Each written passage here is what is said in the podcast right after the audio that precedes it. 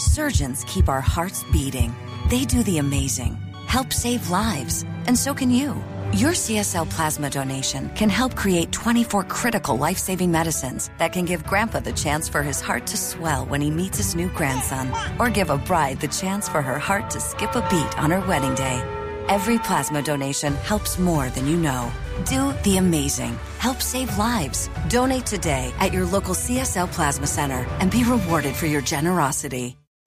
Hi, this is Kevin McCullough. Thanks for listening to the Christian Outlook podcast, where we cover today's issues from a perspective that honors your Christian faith. Our podcast is brought to you through a partnership with the Pepperdine Graduate School of Public Policy. Here's another piece I trust you'll enjoy. You know, as um, we are, we talked a couple of times last week about what's been going on after the football player Damar Hamlin um, collapsed on the field on last week, a week ago today.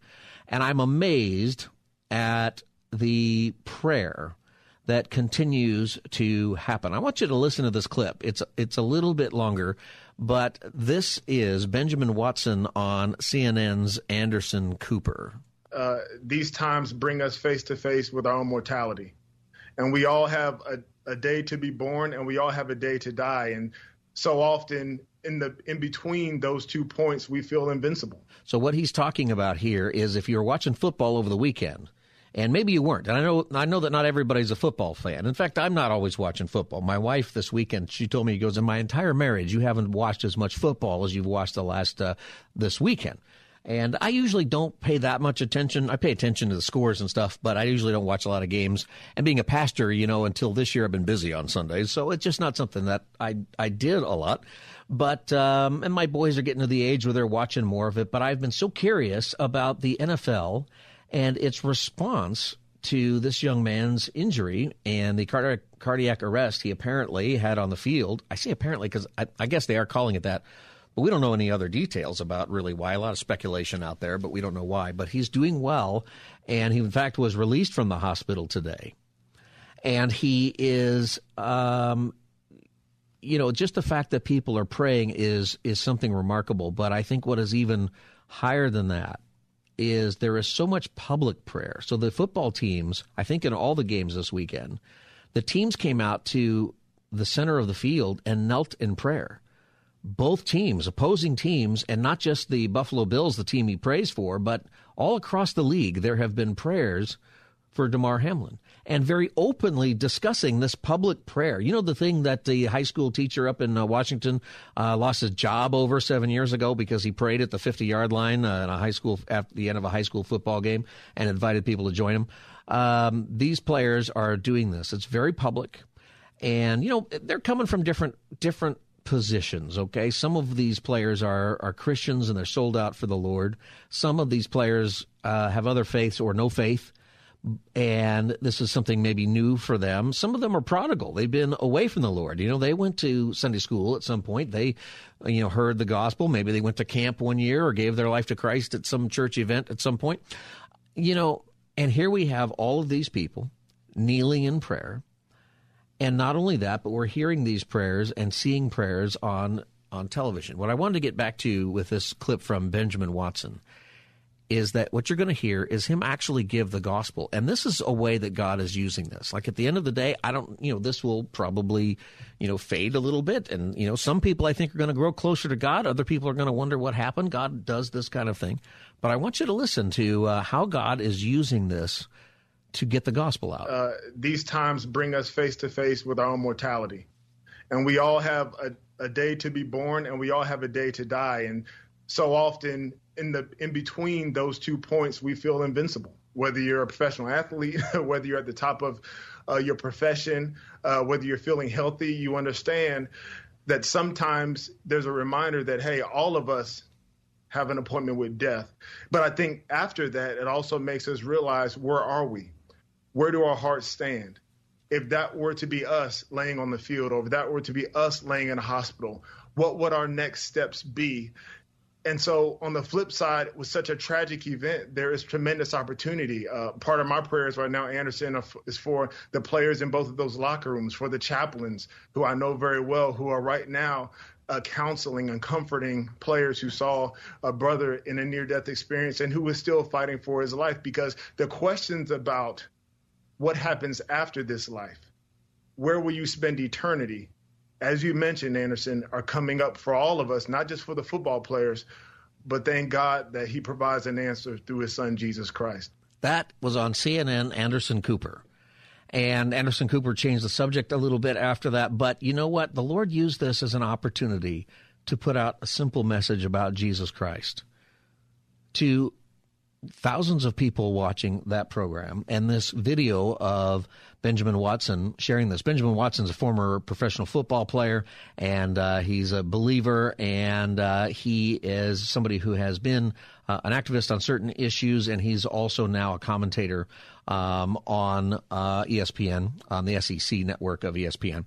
And, you know, I'm just enjoying the opportunity that some of these people are taking to share their faith openly and not not just to say, you know, God did this or not just to sort of keep it in a way that is sort of generic.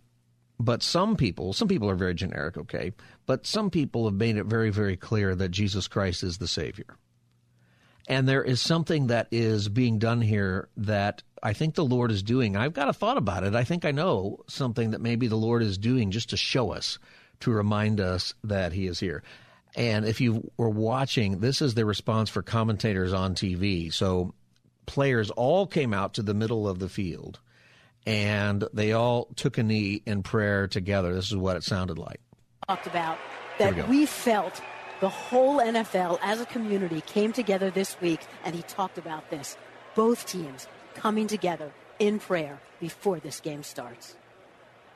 It's just an unbelievable deal for both teams to get together and pray and thank God for what's happened this week. And now, while they're silent, what you're seeing is, I don't know, 100 guys out on the field in a circle praying together, on their knees, praying together.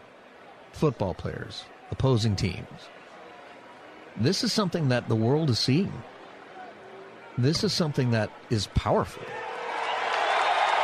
That's the crowd uh, reacting as the players finish their prayers and they get up. And there were different movements all throughout the NFL. Why do you think this is happening? I want to share this. In life, okay, the enemy is not the person who is on the other team, and the enemy is not the person who hates you or that you don't like very much. In life, for human beings, for the history of mankind, death is the enemy. Death is the enemy. Death will rob you one day of your grandparents. It will rob you of your parents. It will rob you in tragedy of your kids and your friends.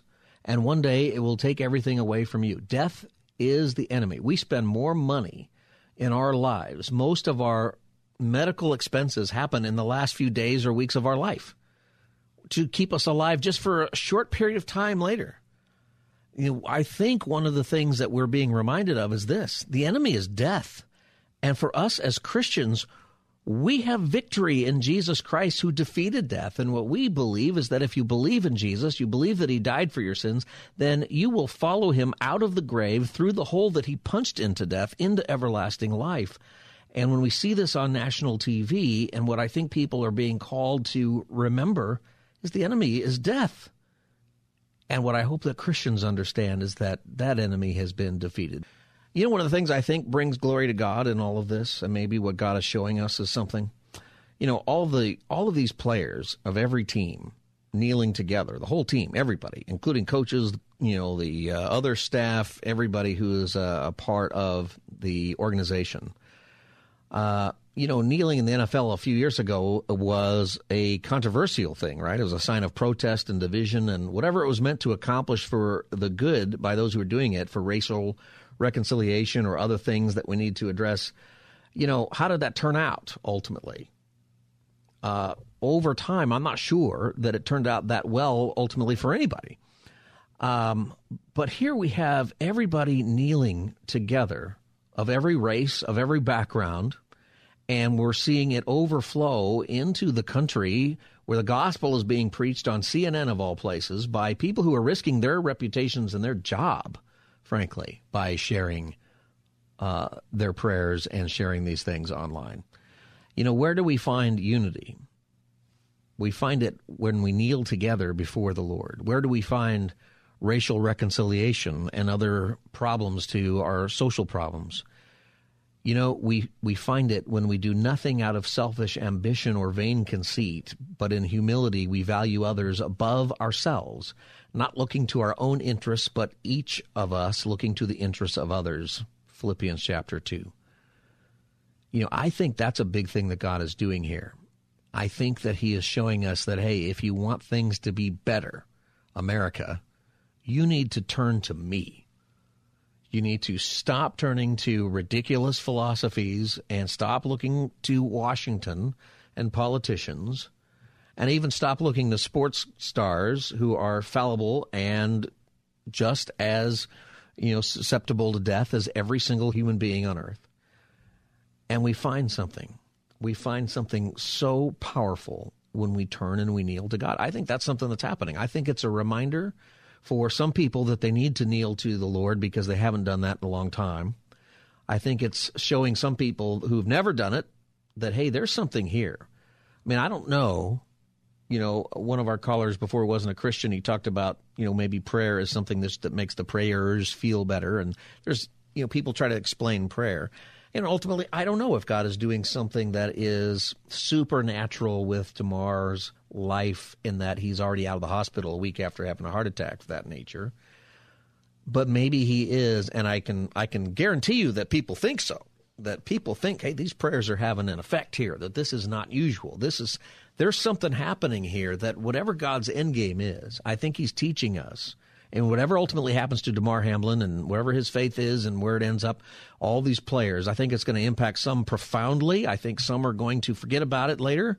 That's kind of how these things go because our hearts are not always turned to the Lord. But I think it's a moment. It's a moment where we as a, a nation who understands that we need to be penitent. I think everybody knows our nation's going the wrong direction. We need to be penitent. I think the problem is, is we've forgotten as a culture what direction to be penitent toward. This is a reminder. How do we take this moment and realize that we need to be on our knees before the Lord for all kinds of issues, all kinds of things, the places of our division in our country, the place where we are uh, so, we have found ourselves so separate from each other, the place where we are following philosophies that don't make any sense that nobody believed just 10 or 15 years ago, uh, or almost nobody. We find our unity when we are kneeling before the Lord. It's where we put our hope. Philippians chapter 2, great passage to read right now as you think about these things. We put our we put in faith knowing that this is chapter, verse 10 that at the name of Jesus every knee should bow in heaven and on earth and under the earth and every tongue acknowledge that Jesus Christ is Lord to the glory of God the Father. I think there's a lot of glory here going to God the Father. And like I said, some people are praying to the Lord, some people are are down on one knee because they're just part of a team and this is you know very um, emotional event that happened, but maybe they don't really believe. I think there's a lot of players and staff and people in the in the seats and people who are watching the news and watching all of this who are also reminded about why at some point in their life they gave their life to Christ but they've been far away for a long time. They're prodigals who right now are are considering coming back to the Father who they are seeing as they are on their knee with his arms wide open ready to receive them. I think that's happening. And so we need to keep praying for uh, not just the players and staff and coaches, people involved with the NFL, but so many people are watching this around the world with with awe or confusion or interest of different kinds. I think there's there's a lot of glory here that God is getting in people's lives. Thanks for listening to Christian Outlook. Our program is coming to you today in partnership with the Pepperdine Graduate School of Public Policy. It's America's most unique graduate leadership programs offered on Pepperdine's breathtaking campus in Malibu, California. Learn more at publicpolicy.pepperdine.edu. If you enjoy our podcast, take a moment and tell a friend to subscribe today.